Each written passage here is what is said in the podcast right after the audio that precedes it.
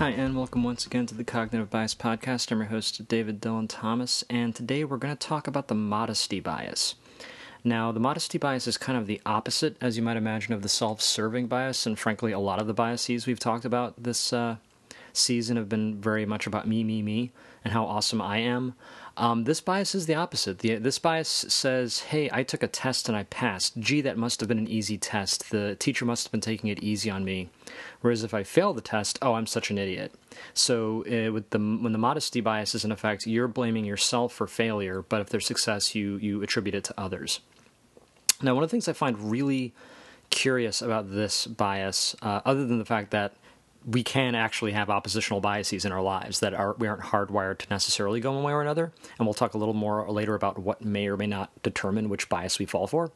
But uh, what what really interests me about this bias when I was reading examples of it, um, they all looked like good leadership right? They looked like, or at least the sort of modern, you know, equivalent.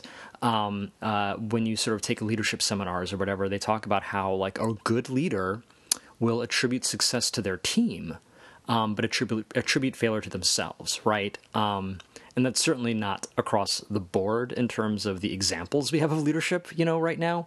But in the sort of seminar world of like, you know, management theory and management consulting or whatever, um, and I think this is legitimately true.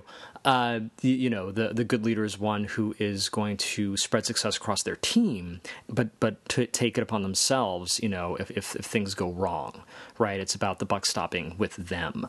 Um, that is in a nutshell the modesty bias. So i don't know if that like validates it or says you know in a certain context it's a good thing. That would seem plausible to me. I think most biases under just the right contexts actually can be good. Um, but uh, but yeah that that just that that kind of stood out to me. And um, a few studies to, to look at here. One i found interesting is that chinese students uh, in one study were found to be more popular at their school if they displayed the modesty bias, which again isn't much of a surprise if you look at this season we've been talking about how social biases in particular do tend to skew differently in different cultures. So in a collectivist culture mostly eastern cultures um, where the group is more important than the individual it would make sense that the modesty bias would be considered a positive thing and the self-serving bias might be considered you know inappropriate. Um, the where this gets interesting, and I'll be honest, I still haven't completely unpacked these studies, but uh, so I can only kind of give you the the, the rough brushstrokes of it. Um, there's this concept called um, attitude achievement paradox. And what it basically boils down to is you have communities where, um, and the studies I've seen have been frankly mostly black communities that they've been looking at, where um, school is considered to be important, but achievement is low. Um, and I'll be honest, there's a whiff of racism in some of these studies. Um, uh, and as they sort of, and what's funny is, you sort of look into them, like the deeper they go, they're like, yeah, at a very high level, we see this paradox. But when you look more deeply at kind of the concrete situations, it starts to just make more sense. And having just finished season four of The Wire, I'm like, yeah.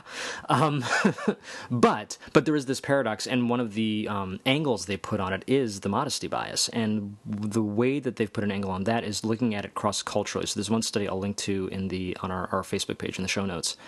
Um, by the way, I keep forgetting to say the Facebook page is facebook.com slash cognitive bias podcast. If you ever want to find the episodes, the show notes, that's all there. Um, anyway, uh, they looked at it cross culturally to sort of see okay, is this same paradox kind of playing out in different cultures? What other things are factoring in? And there's one really interesting quote um, from that study. Uh, it says high achieving countries are characterized by high salience of modesty norms, but a lower level of enjoyment of math. So they looked at modesty bias in these different uh, cultures, and then they also looked at how much people enjoyed. I think math was sort of the the topic there. The topic they were focusing on, how much they enjoyed actually enjoyed math.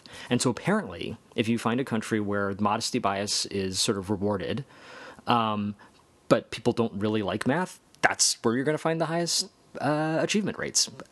Interesting result. I don't I don't really know what to make of that, but that's I don't know. That's interesting. It, it's almost as if if the culture is if the culture is rewarding you for a thing, whether you like it or not, you'll get better at the thing. I don't know. That's that's my takeaway. Uh, in any case, there's a lot more to unpack there, um, but uh, today I really just wanted to sort of say that, that the modesty bias has this interesting sort of you know side effect or it can be an interesting lens to look at some of these other issues. But uh, for this week, that is all for the Cognitive Bias podcast. I'm your host David Dylan Thomas, and we will see you next time.